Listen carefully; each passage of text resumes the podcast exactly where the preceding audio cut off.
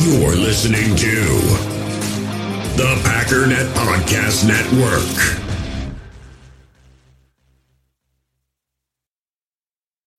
When you need mealtime inspiration, it's worth shopping Kroger, where you'll find over 30,000 mouth-watering choices that excite your inner foodie. And no matter what tasty choice you make, you'll enjoy our everyday low prices, plus extra ways to save, like digital coupons worth over $600 each week. You can also save up to $1 off per gallon at the pump with fuel points. More savings and more inspiring flavors make shopping Kroger worth it every time. Kroger, fresh for everyone. Fuel restrictions apply. I'm Alex Rodriguez. And I'm Jason Kelly. From Bloomberg, this is The Deal.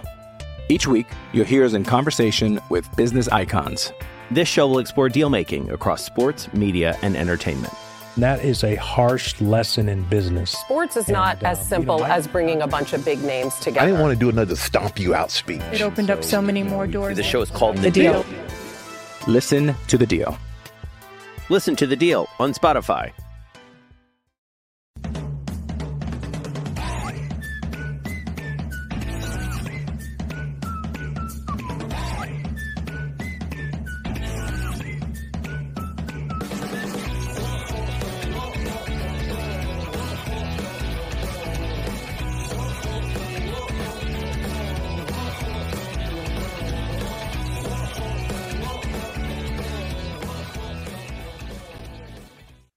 What's up, guys? Welcome into Good Morning Lambeau. My name is Clayton. You can check us out on packernet.com. You can find me on Twitter at Packers underscore access. You can email us, Packers Total Access at gmail.com. You can text us 865 658 5824. I'm joined alongside Tim live in Green Bay, here to talk a little Green Bay Packers. We had a little news break just a second ago, man. I had some stuff keyed up, Tim. We were going to hit a mock draft by the 33rd team.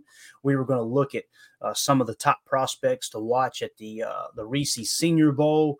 And then, boom, Ian Rapoport smacks us right in the face with this, right? The Packers requested to speak with Ravens secondary coach Dennard Wilson for their vacant defensive coordinator job, source said. He's also interviewing with the Titans today for their DC job, and the Rams and Giants have talked to him as well. So they're at least trying, they're requesting to speak to him. I know uh, I'm hearing other reports that he has been requested to interview when you say requested to speak and not interview, it kind of makes you go, hmm, that's a little bit different wording.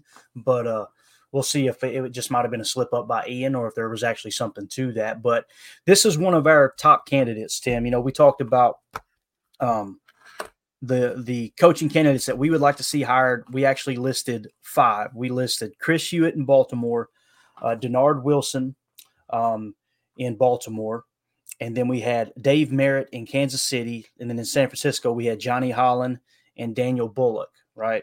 And uh, I, you, you guys know how I feel. I would love to see them pluck anyone from the Baltimore Ravens coaching staff.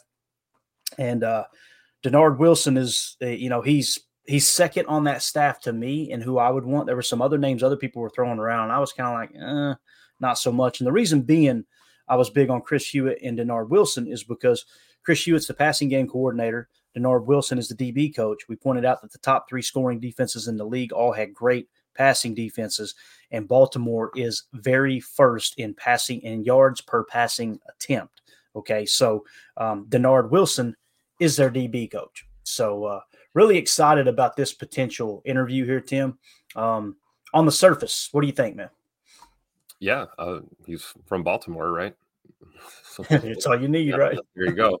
Um, and then, um, yeah, I mean, just looking at uh, kind of the five that we put together, it's nice to see that they're reaching out to uh, to this guy. Le- you know, hopefully the Ravens grant permission. I'm assuming they will, being that he's got other uh, other interviews lined up as well. It seems so. It's kind of like looks like the Packers are like, hey, throw our name in the list too. We need the green light. We want to interview him as well. So I think we're getting closer. Uh, clearly, the process is still ongoing, and uh, we'll see, man. A lot to be excited about, though. It's always good when you get some news, um, even if it is a little story like this. That you know, we're at Yeah. least reaching out, asking permission to, to to talk to this guy. So could Right. be a good thing. And and like you said, that uh, coming from that secondary experience, that might be where we where we want our DC. Obviously, this would be a you know another first year DC. Uh, you know first crack at being a DC. But uh, coming from the secondary and having that experience on the back end could really bode well for us in Green Bay. Yeah, and we're going to dive into the numbers, gang. We're going to look at you know why we were so big on on Baltimore, and uh, we'll actually break down the PFF grades as well and show you where the coverage grades out. You know, we did this with Christian Parker, right? And we want to do it with every candidate that seems to be a serious candidate for the DC job. We pointed out with Christian Parker, the numbers didn't look great, right? And and we'll uh we'll actually go through that again really really quick here in just a second. But first, I think it would be cool, Tim, if we actually heard from uh, Dennard Wilson first. And I've got a mocked up session here from him. Okay. And um, I'm to pull it up as I get this stuff organized. Here we go. I think we're ready now. Um, and basically, he was with the Eagles in 2022. Now, you guys know the Eagles played pretty good in 2022, right? That defense took a big step back. It seems like, at least on the surface, right? I think they ended up firing their DC. I think they fired a DC, and fired another DC that was kind of in place, if I remember correctly. So you've seen them kind of make some adjustments there. This guy was on their staff in 2022. They did not hire him as the DC or promote him, so he left and went to Baltimore. And now you see he's getting interviewed for uh, DC jobs, or at least requested to interview for DC jobs. But anyway, this is our boy Dennard Wilson. Again, our second overall choice in the in the coaching hire process here. Um, the reason being Baltimore number one in points per play, number one in points per game, number one in passing yards per attempt. They've got just a outstanding passing defense uh, when it comes to uh, pretty much every metric in that regard. But here he is, Dennard Wilson. He was mocked up for a Philadelphia Eagles practice just to kind of give you guys an idea. Personality, fire, all that good stuff. Here we go. What you taking? I got the Warriors. Of course you don't go with the Warriors. I think you came up. You came up like you was about to start shadow boxing. You just came up to me like you was about to start shadow boxing. You soft. No, I'm gangster, coach. I got the most tackles alone. Uh-huh. you gonna keep bringing this on. You keep acting like you a tough guy. You know you you can't fight. So I got beat. You can't fight. I'm really 80 and 0. You 80 and 0. 80 and 0. So you've been in 80 fights. I've probably been the most. Shut up. Let me see that ball. We gotta let this thing rip a little bit.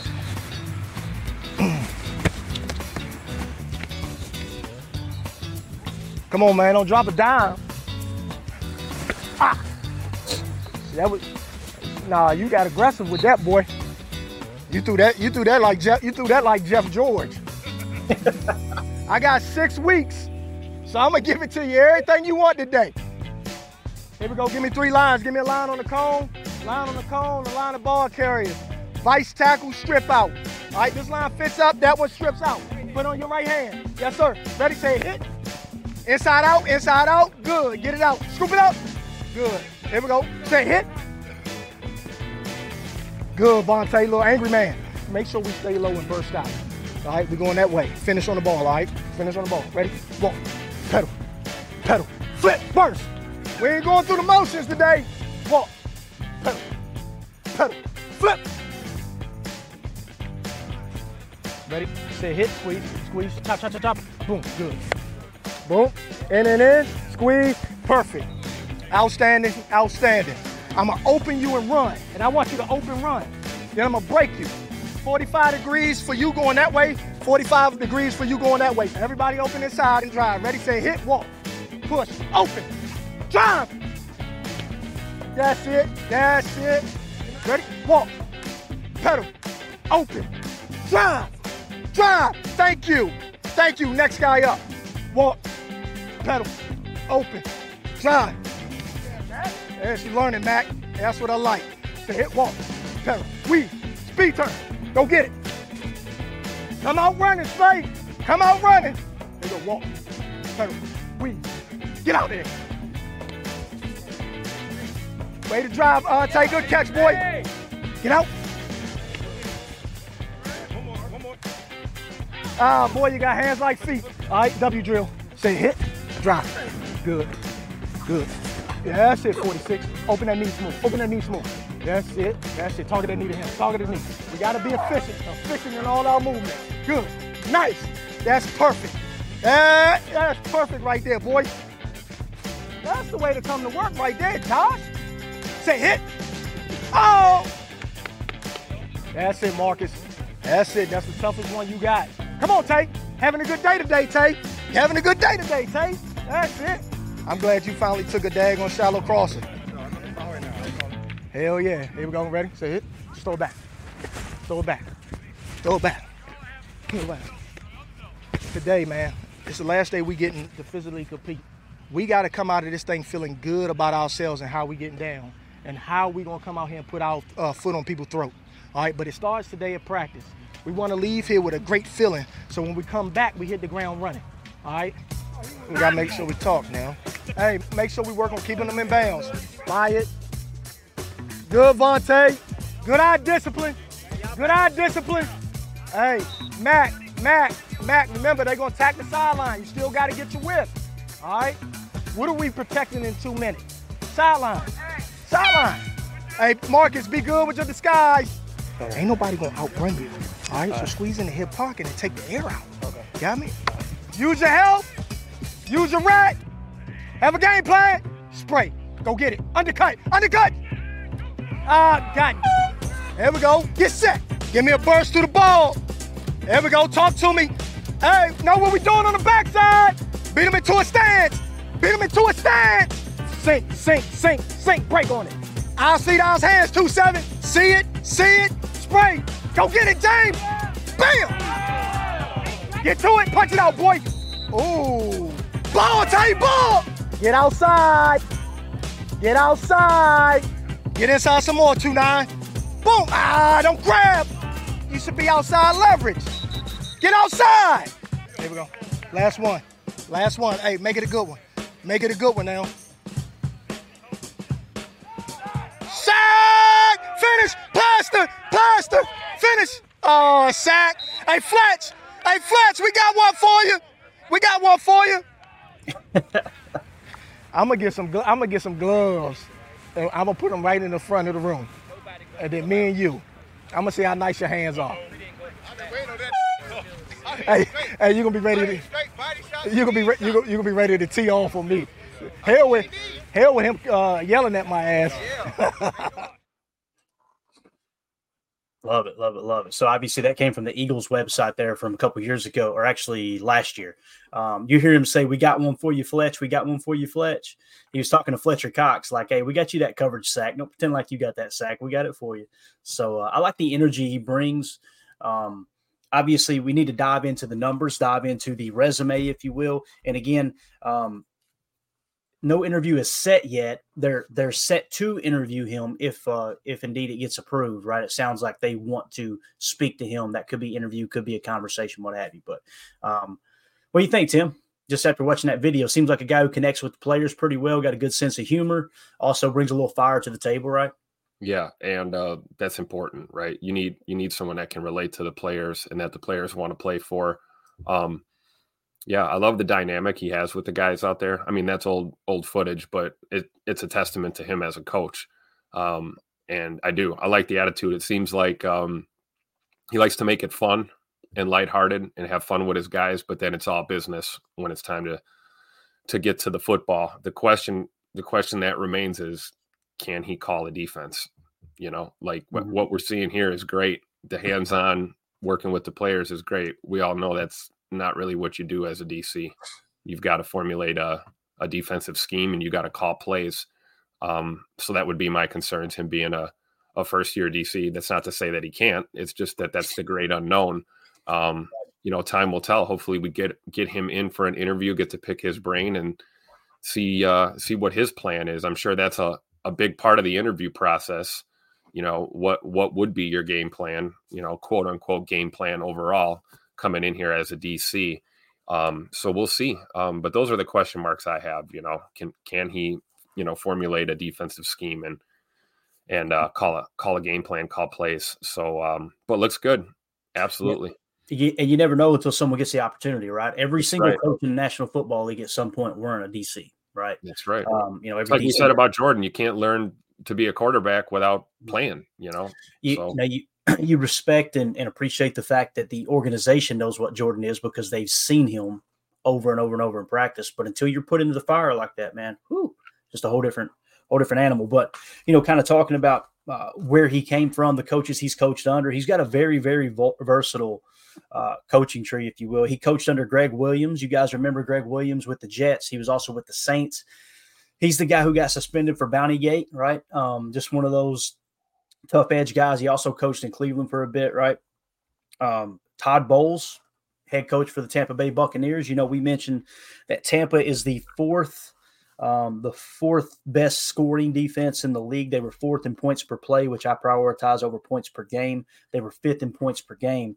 Um, so Todd Bowles is the head coach down there. He coached under uh, Todd Bowles, who spent time with the Bucs and the Jets, right? So um, he Todd Bowles has been many places, but he's with the Bucs now as the head coach. Um, Jonathan Gannon was the most recent one, which I, if I remember correctly, he went to Arizona, so that's the most most recent member of his coaching tree. And then of course Baltimore last year, coaching under Macdonald and uh, and those guys. And, and remember what we talked about yesterday. The Baltimore Ravens. There's multiple teams that's requested to speak to Dennard Wilson too, so you got to keep that in mind. There's going to be a lot of competition um, as they request to speak to him or whatever. Baltimore's kind of they're waiting to hear is Macdonald going to get a head coaching job. If he doesn't, they're good. All right, you can't really do anything. You're going to lose a couple guys on your staff probably. If Macdonald does take the DC job or does take a head coaching job, now they're jockeying to see who are we going to promote as our DC to block that move, right? And it may be something that they just kind of go, all right, the most qualified person needs to be our DC. That would probably be the logical approach. But part of me also wonders, are they going to kind of sit back and go, okay, who's getting the most attention? Let's make sure we keep both guys on staff. All right, if it looks like Dennard Wilson's going to get a head co- or a DC job over Chris Hewitt, then maybe we promote Dennard Wilson as DC and let him leapfrog Chris Hewitt to keep them both on staff for a year. Or, you know, if Chris Hewitt's going to get um, a DC job offered to him quicker, promote him as DC, and then you promote Dennard Wilson to passing game coordinator. So you can kind of see how that whole blocking the lateral moves fall in place. It's just a, it's a fascinating conversation how the NFL works from the coaching standpoint. Drew D in the chat says, "Good morning. Well, looks like Christian Parker hasn't been offered the job after all. That's that's what it sounded like to me, Drew. I believe it would have leaked out by now. We played the clip from Wildy last night from Wildy and Tausch where he said he hasn't heard that. He didn't say, you know, he did go on record saying, you know, it doesn't mean it's not true, but I haven't heard that. That's all. That's the only information we needed right there. It was okay if if the guys who were in the building on a daily basis for the most part haven't heard it, then highly highly unlikely it was it was the accurate intel who leaked it to I think it was Andrew Mertig. Now, again, I think that someone did tell Andrew that. I think Andrew's a stand-up guy. It's just was it accurate? And they may wrap back around to it too. We may go through six or seven, you know, interviews and then come back to Christian Parker, right? But uh, yeah, I'm with you though, Drew. That's that's the way I would lean, man. CL in the chat says, uh, beginning to believe the Packers planted the Christian Parker quote offer story to someone who took the bait in order to pursue their real targets with less public scrutiny. Um, I don't know if I necessarily agree with the scrutiny part, but there's definitely uh, we we we refer to them as lying season all the time in the NFL, right? There's certain aspects of the year where uh, inaccurate information will get leaked out of the building purposely, right? It's uh it's kind of like that. I don't know. It's almost like a, a, a whole organization of spies trying to spread all these false rumors so you can keep other teams off of your top candidates, things like that. I think that little game of cat and mouse does take place. Maybe not to the level that us fans want to believe it does, but I think it does exist. Eric Sutherland says, I'm more of a sheep. I follow and want to fit in. So I want Leonard because he played at Wisconsin or Al Harris. He was a Packer. They have to be the best can- best candidates, right? Oh, the sarcasm. sarcasm is deep this morning. Carly, how you doing this morning? I'm doing all right. I'm just I'm here with uh playing with a toddler. So if you guys hear any weird banging or you know weird noises, that's all it is. All right, gotcha, gotcha. Good stuff. We're just in here kind of talking a little bit about uh, Dennard Wilson and the fact that it sounds like, according to Ian Rapoport, they have requested to speak to him. So uh, we just played a mocked up clip on him, obviously a little bit long, but I think it's cool to just kind of get an idea of his personality, the energy brings, that type of thing. Now, we were kind of talking about um, Christian Parker there just a second ago, right? And you guys know I wasn't very big on that one, kind of came out of nowhere for me. He has ties to LaFleur from back to 2019, 2020. And again, it doesn't mean he can't be a good DC. It doesn't mean that he wouldn't be successful. But when we broke down kind of the numbers, you know, he was the DB coach He is the DB coach, to the best of my knowledge, still in Denver.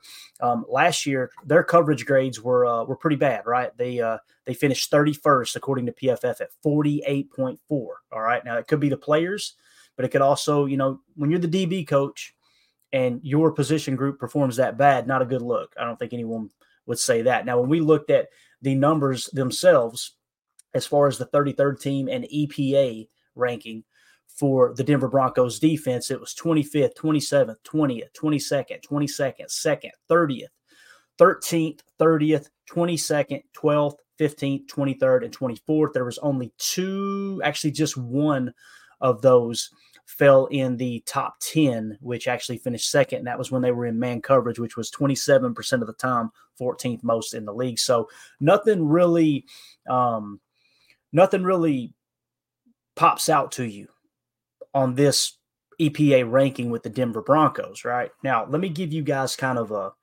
um, a, uh, a kind of a, an alternate view on what Baltimore's defense looked like. All right. I'm just going to pop them up real quick. Look at those EPAs on the right, right there for Denver.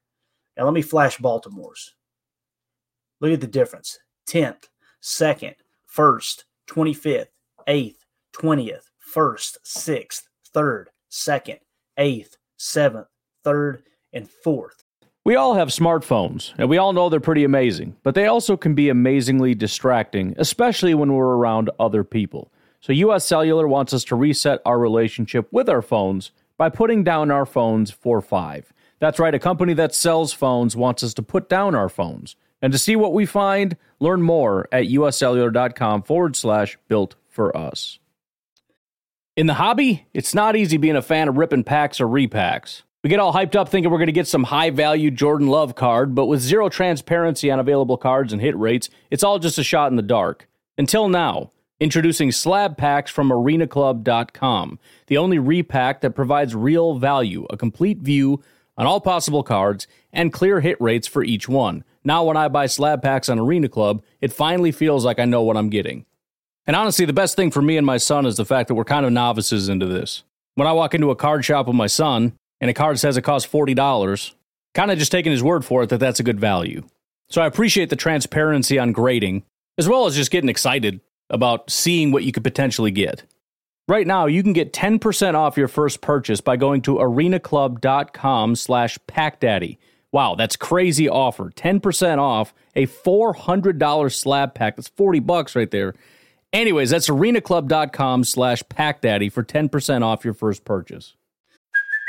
Hey, it's Kaley Cuoco for Priceline. Ready to go to your happy place for a happy price? Well, why didn't you say so? Just download the Priceline app right now and save up to 60% on hotels. So, whether it's Cousin Kevin's Kazoo concert in Kansas City, go Kevin, or Becky's Bachelorette Bash in Bermuda, you never have to miss a trip ever again. So, download the Priceline app today. Your savings are waiting. Go to your happy place for a happy price. Go to your happy price, Priceline. I'm Alex Rodriguez. And I'm Jason Kelly. From Bloomberg, this is The Deal. Each week, you'll hear us in conversation with business icons. This show will explore deal making across sports, media, and entertainment. That is a harsh lesson in business. Sports is not And, uh, as simple you know, as bringing a bunch of big names together. I didn't want to do another stomp you out speech. It opened up so many more doors. The show is called The, The Deal. Listen to The Deal. Listen to The Deal on Spotify. And for those of you listening on the pod, we won't go through the complete rankings again, but just to give you an idea of what we're saying they ranked an EPA, right? Which is essentially a quality ranking system for each of these, uh, you know, position groups, scenarios, things like that. It was base defense, nickel, dime plus, gap run, zone run, man coverage, zone coverage, three rushers, four rushers, five rushers, six plus rushers, uh, pressure, middle of the field closed, middle of the field open. Okay, so just solid across the board. They like to play a lot of middle field open. Get ready for Shell again, guys. Might potentially be coming if they hired a Dennard Wilson, which you guys know I like that Shell. Um, so those that's kind of how the numbers stack up from the Ravens standpoint. Now let's talk about Dennard Wilson for a second and his coaching history. Okay, I'm going to drop the ticker down real quick. Um, this is just his quick bio, okay, and it'll run through everything, and then we'll kind of go to the Wiki page and show you guys how it lines up there as well. So Dennard Wilson enters his 12th year as an NFL coach and not leading defensive backs at the pro level. So he's had nine years of experience coaching defensive backs at the pro level. He most recently spent two seasons with the Philadelphia Eagles, where he served as defensive passing game coordinator, defensive backs coach in 2022, and a defensive backs coach in 2021. So he has been a passing game coordinator, Tim. That's great news right there. Before serving on the Eagles staff, Wilson spent four years with the New York Jets from 2017 to 2020. Wilson first entered the NFL coaching ranks with the with the St. Louis Rams uh, from 2012 to 2016, following a four year stint as a pro scout with the Chicago Bears, 2008 through 11. So he's got scouting. Um, he's got a scouting background as well, got some scouting experience. He was also a graduate assistant at the University of Maryland from 07 to 08 and worked as a defensive backs coach and passing game coordinator at DeMatha Catholic in Maryland. It's a high school. He was there from 04 to 06. He uh, these these are just some some bullet notes real quick has played an important role for the development of several standout NFL DBs, including Jamal Adams, James Bradberry, Marcus Maye, and Darius Slay. He uh, mentored a group that helped Philadelphia establish the, the NFL's number one pass defense with at 179.8 yards per game. So Philly actually had the number one pass defense when he was there on staff, en route to a Super Bowl appearance in 2022. Spent four years with the Jets as the passing game coordinator slash defensive backs coach and defensive backs coach, guiding uh, safety Marcus Maye to a career year in 2020, single season best 88 tackles, four for a loss, two sacks, two INTs, two forced fumbles, two or one fumble recovery, and 11 pass deflections, and Jamal Adams to two consecutive Pro Bowls from 2018 to 2019. Uh, coached at both his Maryland based high school, DeMatha uh, Catholic, and college University of Maryland alma mater. So pretty uh pretty good little resume there, Tim. So that that makes me feel a lot better too if if they do decide to go with someone like Dennard Wilson, which like we said is uh, is our number two choice here out of Baltimore. Um, you know, he's he's been a passing game coordinator before. That's that really says a lot. So that's huge. That means uh, X's and O's for sure. One step closer to calling the plays, right? Like he's yep. just one step down from calling the plays. So yeah. Yep. Um, I like that. Uh, I like that number one passing defense. That's that's a recipe for success there. And and here's the thing, that we just pointed this out before you hopped on too, Carly. They were the number one passing defense the last year he was in Philly, right? Then he leaves Philly and goes to Baltimore, and guess what? Baltimore had the number one passing defense according to yards per pass attempt. So, you know, we the old saying we always break out. You know, the whole thing of uh, um, if everywhere you go it smells like crap, you might want to check your boot. If everywhere you go stuff works, you know, it might be the fact that he's uh, he's on staff. So um, at least one of the pieces, right? Uh, Eric Sutherland in the chat said, "Look at the Eagles' past defense since he, since he left. It's hot garbage. Maybe he's the reason. I like him for sure. You start connecting the dots, right, Eric? It's, it's funny. I hadn't seen your uh, comment there. Tim actually put it on the screen for me, and I was saying what you were saying as you were as Tim was putting it up there. So, uh, Drew D in the chat too says." Uh, and this is totally cool. Drew Drew says, I don't know. I get a better feeling about Parker. I'm concerned that Baltimore coaches are a product of the system. Well, was he a product of the system in Philly, right? And I understand your concern because it's just like, man, that that staff seems to be loaded. The players, just everything about Baltimore's pass defense seems to be really good when they're not playing Patrick Mahomes. But uh, um, I don't know, man. It's just the the fact that they had so much success in uh in Philadelphia too, and then you you heard about him coaching the DBs back when Jamal Adams was a two time Pro Bowler. He goes to Seattle, drops off the face of the freaking earth, right? So there's a lot of things that have come into play um, in that regard to The success he had with Marcus Maye as well. So we got Emilio joining us now. He just rolled out of bed. What's up, Emilio? What you doing? What's happening? We're just in here breaking down a little Dennard Wilson. Have you heard anything about that? No, um, I, I, I haven't heard. I did watch the clip though. I, I love that. Absolutely yeah. love that. I mean, because he, he's a player's coach, but also he he knows ball. I mean, he was he was on it, and uh, I like that about you know, we got you one Fletcher, and, and there's that game, you know, behind the scenes, just to the players and coaches. You you have you're coming to work every day. You got to have fun doing it. I mean, yeah, it's a job, it's a game. They get paid a bunch of money, but um, mm-hmm. you know, it's also it's also work, and it's also you know you got to show up um, to play. Mm-hmm. Yep. Um. So uh, yeah, I'm I'm excited about the interview. Like I said, and the interview hasn't been set yet. They're just choosing to speak to him or whatever they asked to speak to him. Right. So we'll see if it happens. But um, I imagine Chris Hewitt will be on their short list too. Although they may just jump right by Chris Hewitt and say, "Hey, Dennard Wilson's our guy." That could be the case too. Um, I feel I still think they're. I wouldn't be surprised if this carries into you know a week or two into February either. Right? I Mhm. don't think they're going to rush to any kind of decision. So Yeah. um, yeah, just something to keep an eye on for sure. So um, let's see on his Wiki page here. I pull. I wanted to pull this up. If you'll notice the box there in the lower right, that sh- that's a, a really quick glance um, at his coaching history. And uh, when you when you kind of look at it, you know, as an administrator, he was a pro scout for the Bears, like we said, from 08 to 0, to uh, 2011. Um, Baltimore Ravens, you know, obviously was the most recent stint. But if you hop all the way up as a coach, actually as a player, he played for the Washington football team in 04. Um, I think he was just a, a practice squad member. So he made it to the league. But, you know, obviously those who can't teach, right? You hear about it all the time. Uh, obviously he wasn't a, a great, you know, pro football player by no stretch of the imagination, but he did kind of make it up there. He, he's put in the preparation. You know, the players will respect that aspect of him for sure. But as a coach, St. Louis Rams from 2012 to 2014 as defensive quality control coach, St. Louis uh, slash LA Rams from 2015 to 2016 defensive backs coach, New York Jets from 2017 to 2018 defensive backs coach, uh, New York Jets from 2019 to 2020 as the passing game coordinator and defensive backs coach, um, Philadelphia Eagles in 2021 as the defensive backs coach. Eagles as the passing game coordinator and defensive backs coach, which had the number one pass defense in the entire league. He was the one coordinating the passing game. He wasn't calling the plays. I believe that was Jonathan Gannon, if I remember correctly, who's now the head coach in Arizona, I think. I'm pretty sure he's a defensive coach. And then uh, Baltimore Ravens, obviously, last year as the defensive backs coach, and they went right to the top as the number one passing defense as well. So, um, yeah, I'm, I'm really liking this. I like this a lot more, uh, a lot better than uh, than Christian Parker personally. So, um, and again, it doesn't mean Christian Parker couldn't be a great coach. It's just when you kind of dive into the numbers, that's that's how it seems to me. So, um, yeah, let's see here what else we got in the chat real quick. Um, let's see what Steve said. Steve said, Clayton, I still feel like you, and I said they are waiting to view everyone. And could it be they want to interview Johnny Holland and others? It's good they're taking their uh, time this time. Yeah, I, I think last time, if I remember correctly, they hired Joe Barry.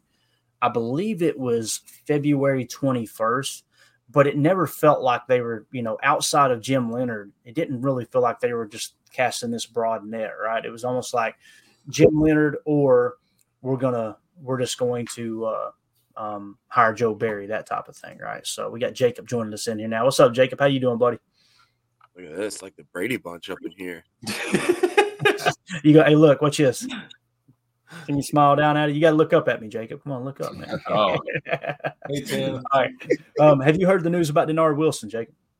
No, I haven't heard anything. I just sorry. Jacob, you didn't hear about Dennard Wilson. They fired Matt LaFleur and hired Dennard Wilson.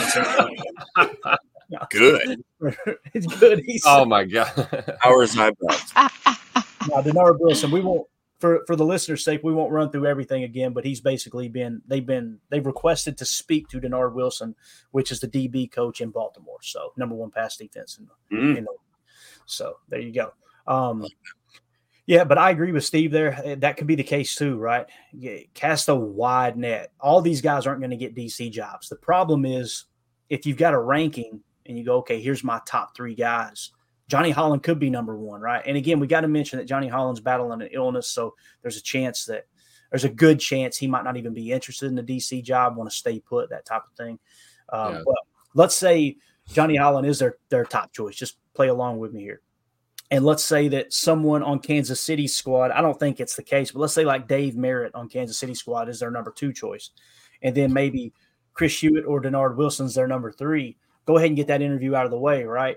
And if he comes in and he knocks it out of the park, same thing we said with Christian Parker. If he comes in and just absolutely crushes it and you feel good about it, hire him, right?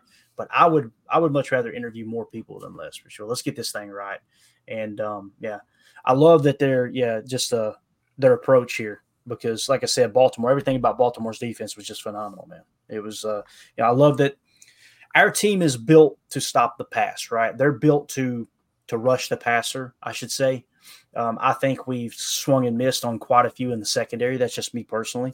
Um, but if you kind of go by the blueprint that the rest of the league's creating with these top three scoring defenses, uh, Baltimore, Kansas City, and San Francisco, they're geared to stop the pass first and foremost, right? Las Vegas is another one. Las Vegas Raiders had the fifth best scoring defense according to PPP uh, points per play, points per game. They were seventh. Their passing game, they were 11th in uh, in yards per pass attempt. So there's another one. New Orleans, sixth in scoring, both uh, both in points per play and points per game.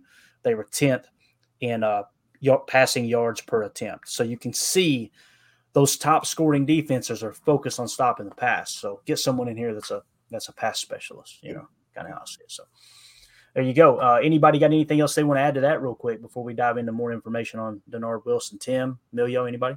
Just looking at that that uh, mic'd up with the Eagles, um, you know, seeing uh, Darius Slay back there and his relatability to both the young younger guys and the veterans in that secondary is uh, something pretty cool too. I think uh, coming to a Green Bay team, possibly, you know, we'll see if he actually does get interviewed and uh, if he is a finalist. I mean we have a really young team, but we also have veterans uh, peppered in on that defense. Um, so I think it's cool that we have a coach that's uh, you know young enough to relate to the young younger players, but also uh, knows how to deal with veterans uh, in this league, which is uh, clearly huge. You know, we got a lot of uh, veteran personalities, especially on the defensive side of the ball. So just think that's pretty cool. Right. And to that point, I mean, what he helped he helped you know shape Slay and and Jamal Adams. So it's nice that it's you know it's not just the I guess I, I, guess you'd say no names or whatever, not the big right. name sort of thing. He can work with them, but he also can help you know a Rashan Gary, some you know a Jaire get get better as well.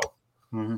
Yeah, and like you said, Clayton, you know, being a, a, passing game coordinator, that's uh that makes me feel better about me taking a, taking right. a chance on a on him as a first year uh you know DC play caller.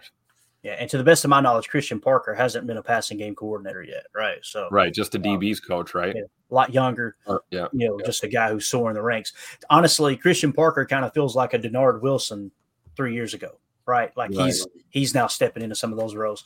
If he doesn't get offered a DC job, um, then you could probably see him stepping in as a passing game coordinator somewhere, and eventually, maybe eventually in Denver. I don't know. I'm I'm eager to see what happens in Denver just overall because they're obviously planning on moving on from Russell Wilson and to see what uh Coach Payton does out there. You know, he ruffled a lot of feathers when he stepped back in the league, but man, it's uh that's going to be fascinating to watch this year. I love just all the storylines across the league, and and, it, and it's all going to get cranked up here with free agency and the draft and all that good stuff. So it's going to be a lot of fun.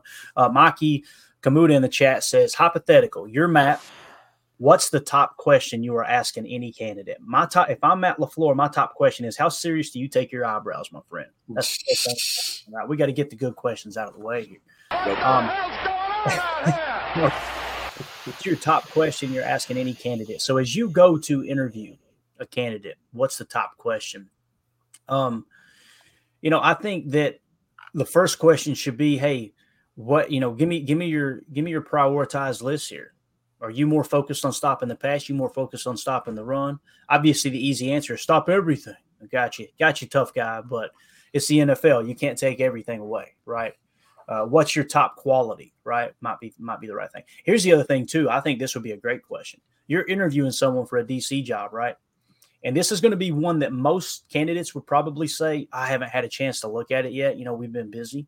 But imagine if someone answers this question properly. What if you say, You've seen our roster, coach?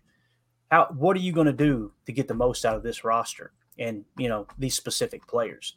And they may BS an answer and go, Well, I think you got a lot of talent here, blah, blah, blah. But if they go, Jaire Alexander is all pro material, right?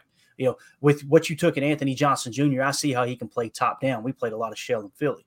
And if he goes into great detail about your personnel, that tells me on his way to Green Bay, the flight to Green Bay, he was he was putting in the time to go, all right, let me just kind of dig into this roster a little bit, right? If someone goes, well, I haven't really had a chance, it doesn't mean they're disqualified as a candidate.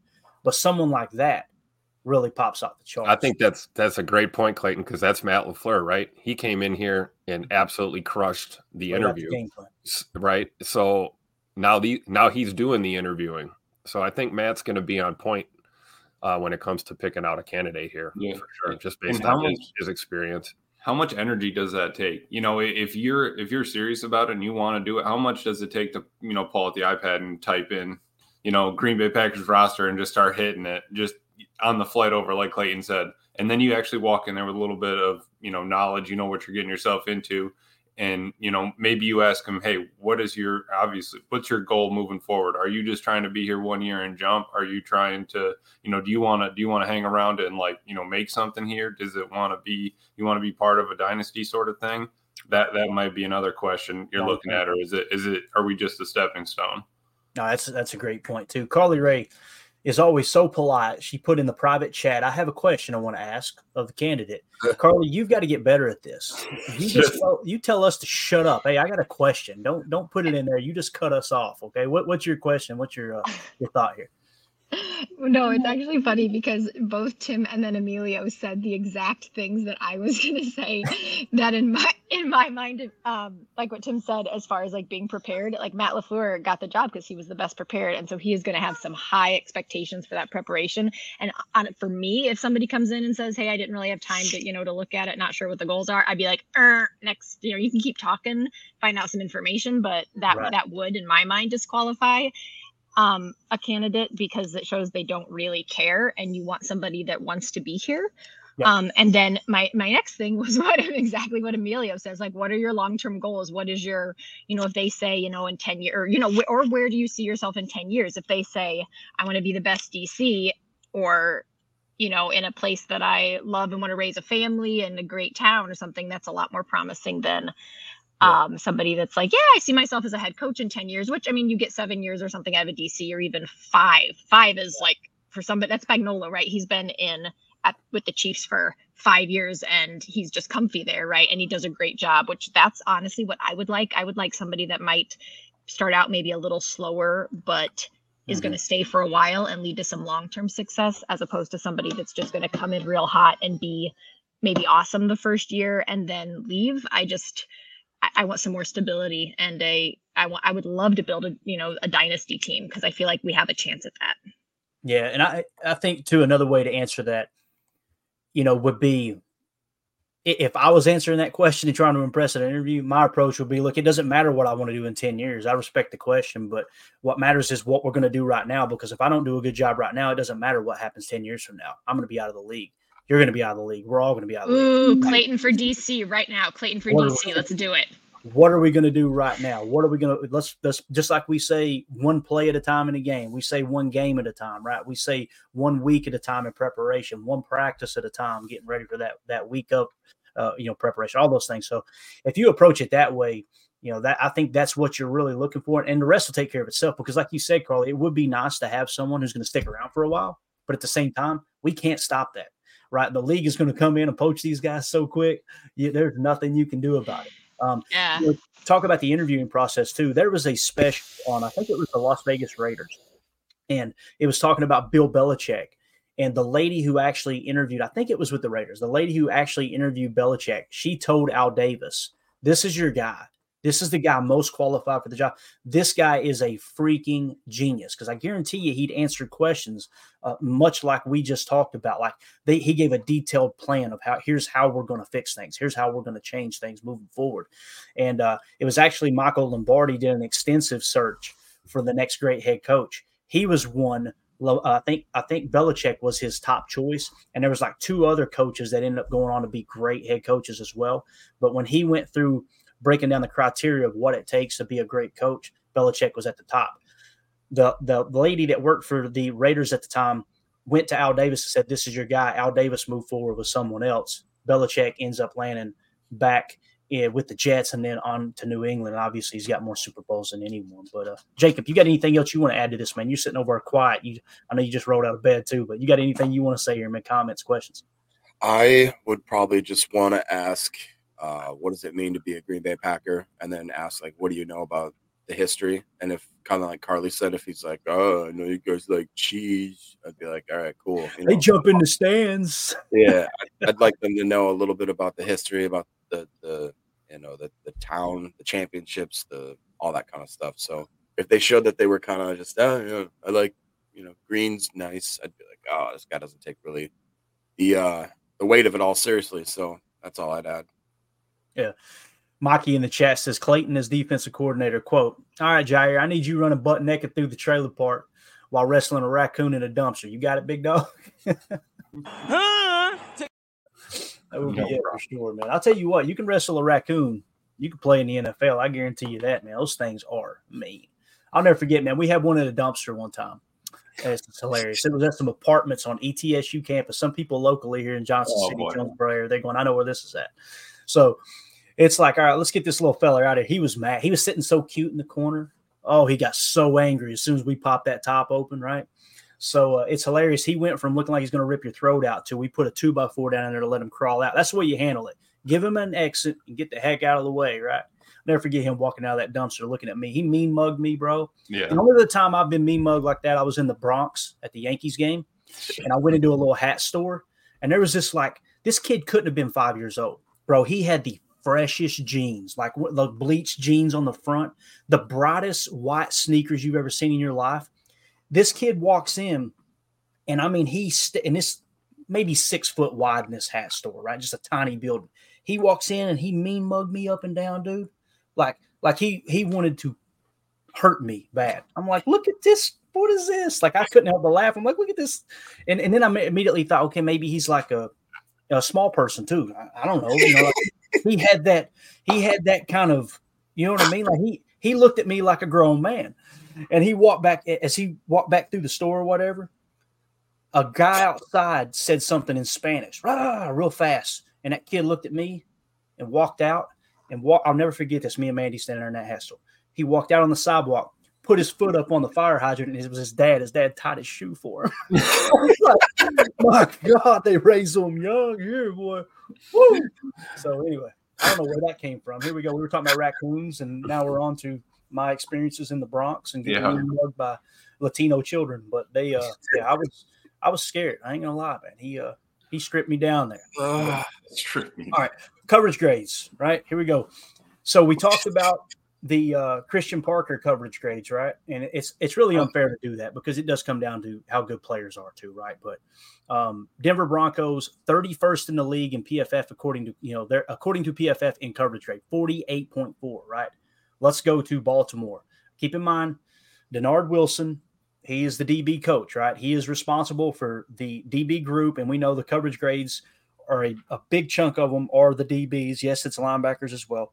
In some cases, it's defensive linemen and outside linebackers, although people still refuse to believe that any other defense in the league drops an OLB into coverage out of a 34 base, but that's a story for another pod.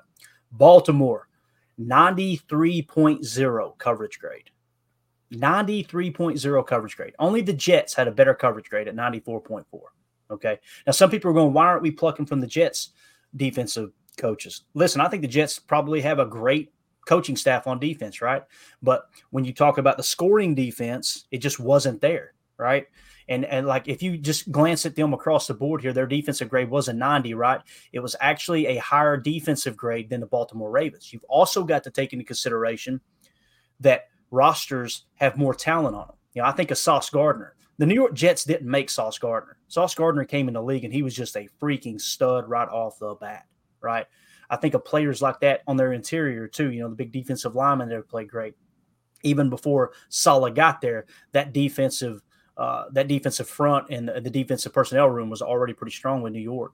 But uh, nonetheless, though, coverage grade with Baltimore, man, 93.0. And look at San Francisco. We talked about them being the second best pass defense or the, the fifth best pass defense, right? Look at their coverage grade, 92.1. We talked about Kansas City having the second best pass defense, right?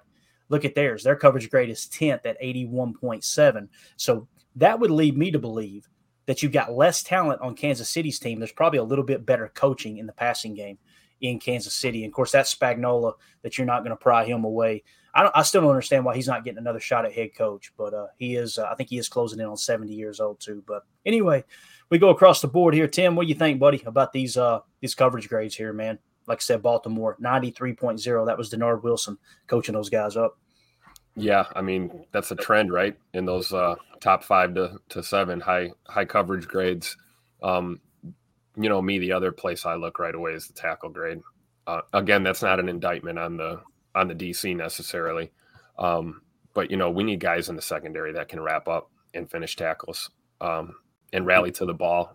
We saw that. Uh, you know, one of the things that kept uh, San Francisco in that game on Sunday was they just rallied to the ball. You get initial contact, and Very good you know, you're wrapping up or you're you've got three or four guys and they're just they're in there rallying towards the ball. So, you know, that goes to to coverage grade as well. You know, you get a completion, can you come up and and you know limit the yards after catch? So uh mm-hmm. yeah, that's a trend with the top defenses and hopefully, you know, we can get a candidate in here that stresses that because that was an issue in our secondary.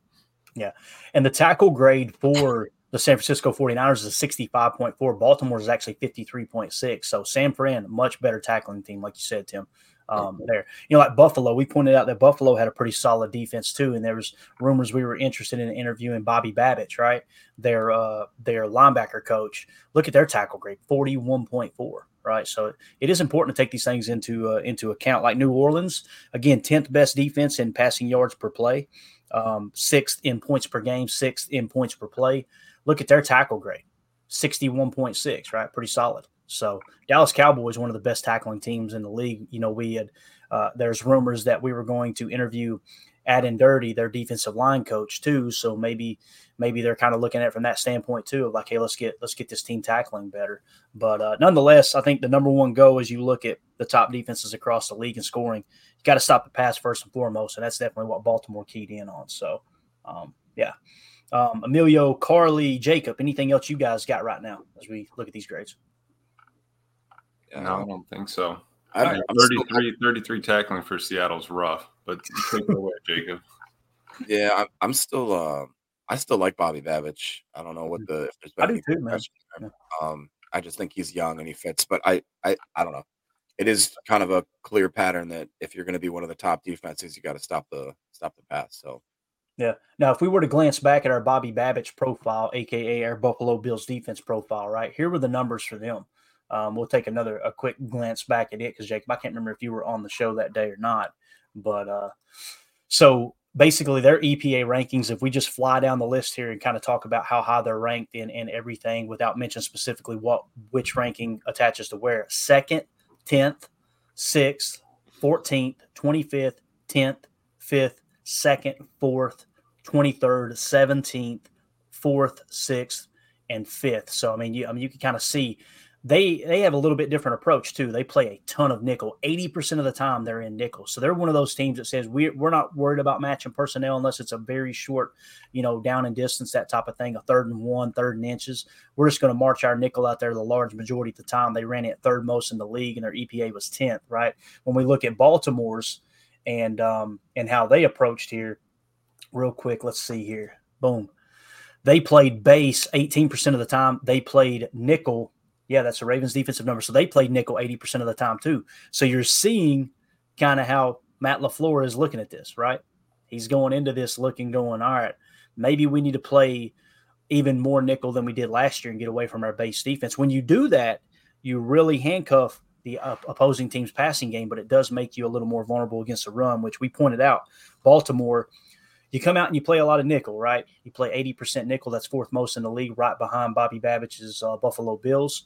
And your EPA in nickel was second in the league when you went dime plus. It was only 1% of the time. Very, very rare, but you, you actually increased to first in the league as far as EPA. Um, rushing defense, Baltimore was 23rd. So you can see they're just basically saying you can have the run. You can have the run. The great teams do that. I'm just telling you. The teams that are having a lot of success in the league, that's what they do. They're willing to give up the run to stop the pass. They're they're worried about controlling those explosives. It's truly bend but don't break. It doesn't feel like that because you get teams in a lot of third and longs because they're not patient enough to stick with the run. And that's kind of what happened last year there with uh with Kansas City in the uh, in the playoffs too. It's like teams could beat them if they ran the ball. They just weren't patient enough to continue to run the ball. Kansas City this year, they're not playing defense any any different. They're 25th in stopping the run. I know people get caught up in the yards per game as far as the running game and this and that. Our run defense actually got a little bit better this year than it was last year, according to just overall rushing yards and yards per carry. But, you know, at the end of the day, you'd rather win ball games than have pretty statistics on defense. That's just me personally. So you got to follow the blueprint that's current in the league for sure. Um, Eric Sutherland says it's a passing league. I want a great secondary, and a great secondary can also help in the run defense as long as they can tackle.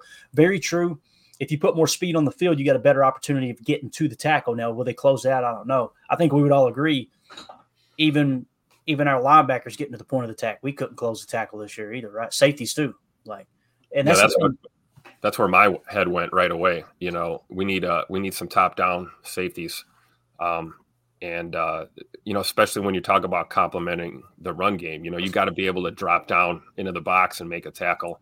Um, you know, we saw that with Jo a little bit, but I just think he wasn't consistent enough to really, you know, feel like he's a firm piece there uh, in the safety room as far as being, you know, one of those top down safeties that can come up and make a tackle. We've seen it happen and we love to see it, but we just it's not consistent. So, you know, we're going to have some change in personnel on the back end. We need a, a DC that can, uh, you know, utilize that talent and, uh, you know, complement our, our uh, run defense, you know, with some of those guys that are, you know, you think safety, you think, oh, that, you know, safety, extra coverage on the back end. Yeah, that's great. Can you come down and make a make a stop on a on a third down or second down when we need you to in the run game? So I think that's going to be something to keep an eye on. Yeah, definitely. Uh, another thing to keep in mind too, as these talks kind of heat up with Dennard Wilson, um, one of the key free agents that we said we'd like to see was Geno Stone, safety, right? Guess what? He played for Baltimore. So imagine Dennard Wilson. If you bring in someone like Geno Stone from your defense, he already knows the defense. He understands everything about it. He can be that quarterback in the secondary, right? He's young. They're projecting him at six and a half million. Some people are going, "Who in the hell is Geno Stone?" He was actually fourth in the entire National Football League amongst all safeties. That includes free safety and strong safety, and passer rating when targeted, thirty-seven point nine. Uh, Spotrac has his projected contract at six and a half million this offseason. So that would be the first call I would make. Now it kind of goes hand in hand with uh, what someone asked here, Doug Pointer, I think it was. Doug Pointer said, "Wouldn't the question?" I guess he's saying, "Wouldn't the question be who would you want to bring with you as position coaches?" Uh, be something you would consider to be important. I mean, yeah, you got to put your staff together for sure, right? And uh, you can poach some of those guys, but they've got it's got to be a uh, you know you've got pry them away. First of all, the money's got to be right. They got to pack up their family, move across the country. So you're probably going to have to give them a bit of a pay raise. And it, to the best of my knowledge, position coaches can be blocked laterally too, I believe. If not, why would they want to leave for the same position and go across the country to somewhere else for less or the same money, right? So you got to make it worth their time. But that's typically what happens. These guys will put together their staff. Now, if I were to back up here and look at the coaching staff um, when it comes to the Baltimore Ravens, if I took another quick glance here, just to just to kind of see here, let's see out, you know, inside linebackers coach Zachary Orr. I think he's gotten a couple interviews too, if I remember correctly, or at least uh, requested to talk to. You've got defensive quality control coach Matt Robinson, only three years of experience. That might be one you bring with you. Outside linebackers coach Chuck Smith. Um, let's see, defensive quality control Daniel Stern. He's got eight years experience. So you got several different defensive quality control, at least two of them. Yeah at least two of them here. So that might be two. One of those two guys I could see him poaching, like a Matt Robinson or a Daniel Stern. And you go, okay, defensive quality control, Clayton, what does that mean? It's kind of the next step down from the position coaches. So you could bring in, say, a Matt Robinson and say, hey, would you like to go to Green Bay with me, get a pay raise, pay increase? And now you're a DB coach. So he would be stepping into the role that Dennard Wilson kind of. And again, it's not that I like him personally or anything. It's just that's just kind of a, a, broad example of how the coaching hires could take place and, and bringing guys with you, like Doug was pointing out. So let's uh, rattle through the chat. Anybody else got anything in here? Just go ahead and talk over me. I'll go through. Still a bunch of zone, right? What's that? I said still a bunch of zone. Zone defense. Let's see, yeah. Let's, let's see yeah. what they ran here. Let me uh, let me run. I saw Baltimore was one right first.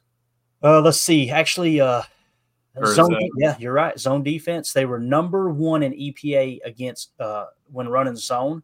Now they only ran it. They ran it sixty percent of the time. That's seventeenth most in the league. They ran man twenty four percent of the time. That's seventeenth most in the league.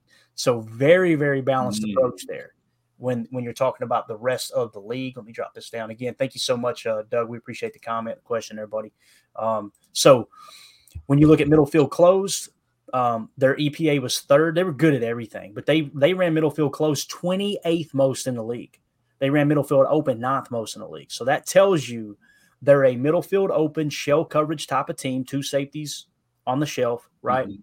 And their EPA was four. So they would play middle field open, shell coverage, zone 60% of the time.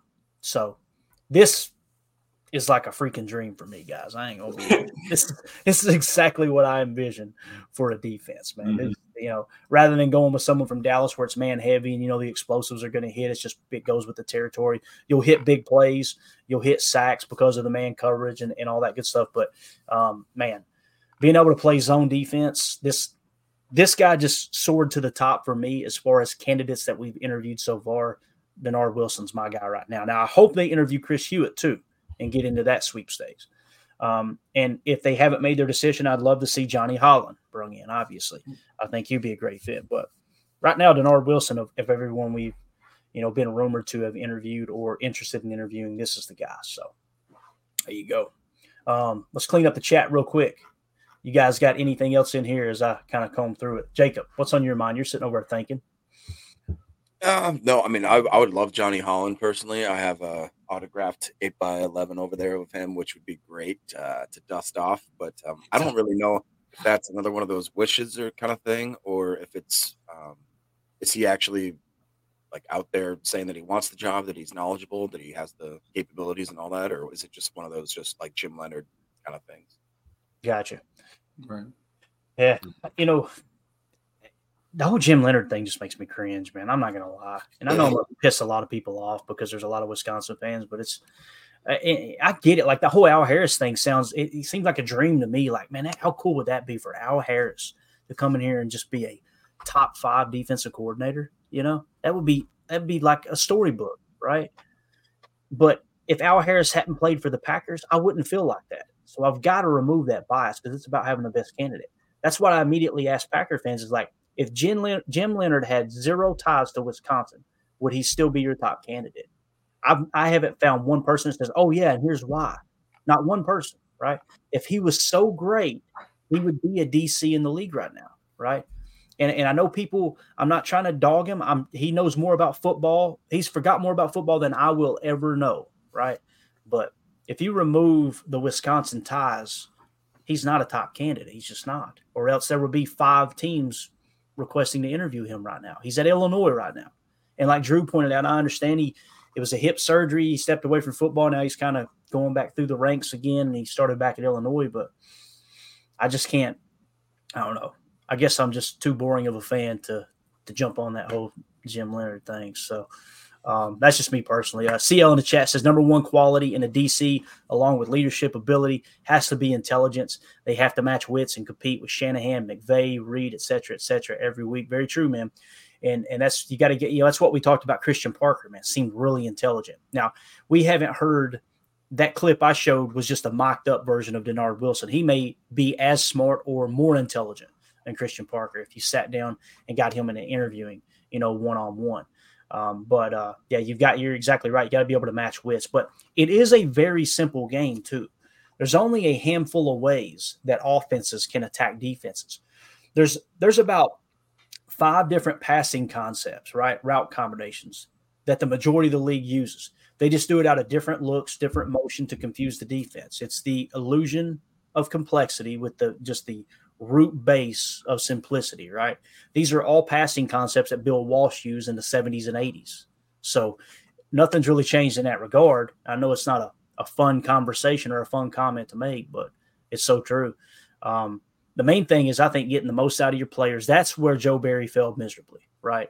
Like, if these players are as good as everyone says they are and all the first round talents we talk about, then they should play like first round talents. Now, it's one of the two, right? Either Joe Barry didn't get the most out of them, or these guys aren't as good as we thought they were. I think it's it's probably right in the middle, to be honest with you, and that's not a popular conversation to have you because today's society you just want to blame one person. But anyway, we got to wrap this thing up. Let's go around the horn here once. Uh, let's start with Carly. Carly, you got anything else? You, I know you're over there playing Supermom. I actually was just about to type something in the chat. I was going to say you will see the next iteration of the of the NFL be uh, you know coaches drafting gymnasts that are going to just do backflips over the defenders and catch the ball in the air, and then you'll see Simone Biles as a coach. Mm-hmm. I like that. That's coming. That's we're gonna gotta mix it up. You we, sure we, hit another, we hit another. sure about that? Not exactly sure. Julie says yes in all caps if Jim Leonhard didn't play for the Packers, I would still like him. I don't know how many times I have to say that. Did you watch the Wisconsin defense? Which Wisconsin defense, Drew? What year was that? You know what I'm saying? Like there are great defensive coaches in the league today that can't get a job who had a great defense two years ago. But the game has already changed. It's already it's already turned over. You know, the cyclical nature of the league, right? And let's see, Drew D says it's just a way of attacking him without dealing with the fact that he has built up some of the best defenses with average prospects in a very intelligent and creative way. I'd love to hear the details, Drew. We talk offline all the time, man. Shoot me a message on Twitter and say, hey, here's the five things that he did with his defenses that really took average talent and made them great. I'd love to hear it. I really would. I haven't had anybody lay it out to me. That's why I'm asking. Like, give me the details of what makes them so great. You may convince me. That's okay. not that you should have to. I'm not saying that. I'm just simply saying I haven't met one person that goes, dude, he's great because in this situation here, he likes to play with outside leverage, leverage with inside zone. He likes to, you know, basically on the backside when they show a bunch set in a nasty, a, a bunch nasty on the right side, the short side of the field, he likes to bring pressure off the backside and fire a fire a fire zone blitz onto the strong side of the field and take that immediate hot away. Like the details, the nuances of it, right? That's all I'm trying to figure out because again, he, there's there's 32 teams in the league. If he was so great, he would be a DC somewhere. I believe that. Um, I really do. Listen, here's the thing: Bill Belichick doesn't have a job. He's won what six Super Bowls? Six. But Jim Leonhard is the best choice at DC. Like, what's, know. Uh, Jim, what's Jim Leonhard's NFL coaching re- resume? That's the thing. He's never he's never made it to the NFL either. He got offered, to the best of my knowledge, one job, right, as a DC, and that was Green Bay, and he turned it down. That's another thing too. Like the coaching, there's nothing that suggests Jim Leonhard wants to be a DC in the NFL too, right? That's another thing that's kind of a flaw to me. Like, you don't want to come up here and play with the big boys, like. And and the thing with his, wouldn't Jim be bringing his base? What wouldn't he bring his base 404? Like it's not like we're going to be in his base all the time. We're going to be in nickel what 80 percent of the time. At so, least 70 percent. Yeah. So so so 90 percent of his thinking has to be schemed up instead of like it's not like we're matching personnel. They were talking about it in the Lions game. They were matching down in distance versus personnel base. That's the new craze now. Second half, they started matching personnel base and they started getting dusted. Yep. Yep. It's uh you've seen it with Dallas, you've seen it with Buffalo, you're seeing it here with Baltimore. They're basically going for, forget the personnel.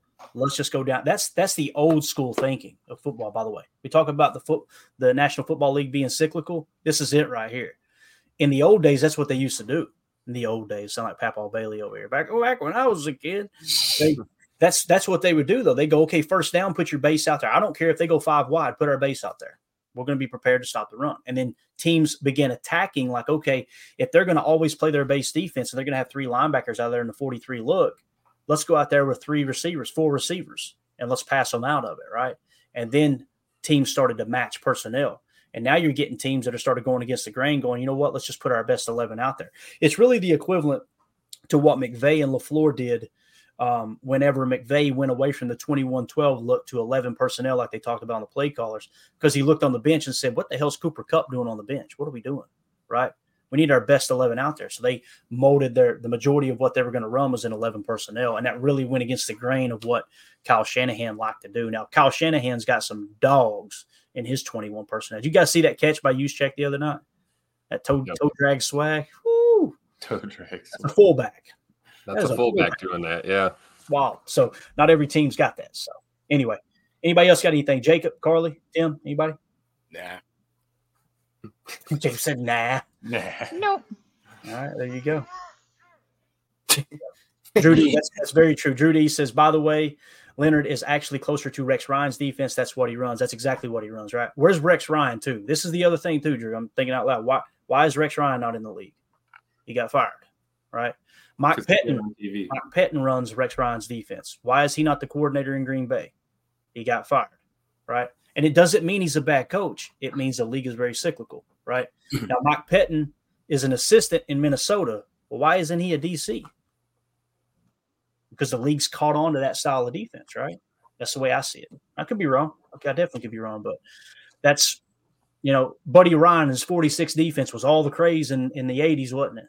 He was he was punching fellow coaches on the sideline and keeping his job. You know what I mean? Like that's how good his defense was. They didn't want to run him out of town. He did great with Philly, did great with Chicago. I think he went on to be a head coach somewhere else too, if I remember correctly. But what did teams do? They passed out of that. Quick West Coast passing got everyone out of the 46 defense, which essentially the 46 defense is people think it's a 4 6 defense. That's not what it is. The 46, they had a safety on their team. His number was 46. They would put him on the line of scrimmage and they're forcing isolation blocks. They, their philosophy was basically we're going to blitz your quarterback every single time. You may throw a touchdown every play, but your quarterback's going to get drilled every single play. That was their philosophy. That was Buddy Ryan. What are you laughing at, Jacob? What'd you see? Just laughing at Eric as always. Always. Oh, it's, it's starred. You can put it up, Clayton. It's cleared. You, I know I can, Tim, but should I? That's the question. Just cleared it. All right, here we go. Let's do it. He said, I made. Oh, well, I heard Pee I worried. He said, I made my kids' Pee Wee team good with no talent. Am I qualified for the DC job? I I heard, I, I read P there and I immediately Yeah. thought, yeah. All I could think of was Dave Chappelle's skit, that song he sang about R. Kelly. I was going, oh my God, what's Eric doing here?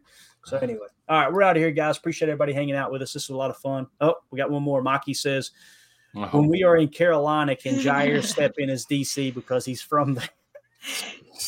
That's the, Tell you what though, Eric Sutherland inspired me. I'm gonna watch Little Giants today at some point. bro, Little Giants. Is comeback so- story. Mm-hmm. It's so underrated, Jacob. Is it not? It's a great movie. Great That's where we belong, under the bleachers. Hot Bro, you- got John Madden in there. You got Al Bundy in there. Mhm. Right? Icebox. Icebox laying laying the boys out, showing them that a that a that a girl can whip their tail in football. Like it's just such a good. Young Devon Sawa. Mm-hmm. Who's Devon Sawa?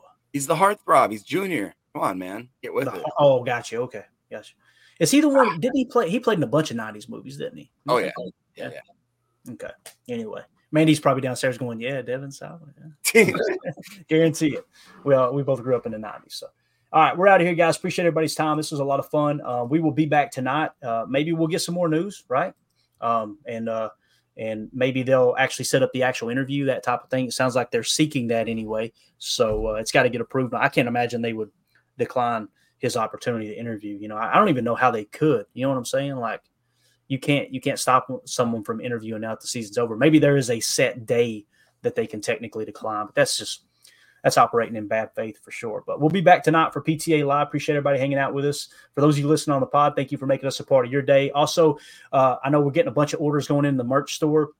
Let me know if you guys have any problems. It looks like what we've got in there right now has been approved, and we got a bunch of stuff flying out there, which is absolutely awesome. If you guys are going, Clayton, you keep talking about this merch store. We don't know where to find it. There'll be a link in the description of this YouTube video. Okay. I should have my hoodie in today. Um, United Bates was like, I'm not waiting on the merch store to get approved. He actually made his own Packers Total Access hoodie, and it looks pimp. I was like, man, I actually got him in here to design Yeah, this stuff.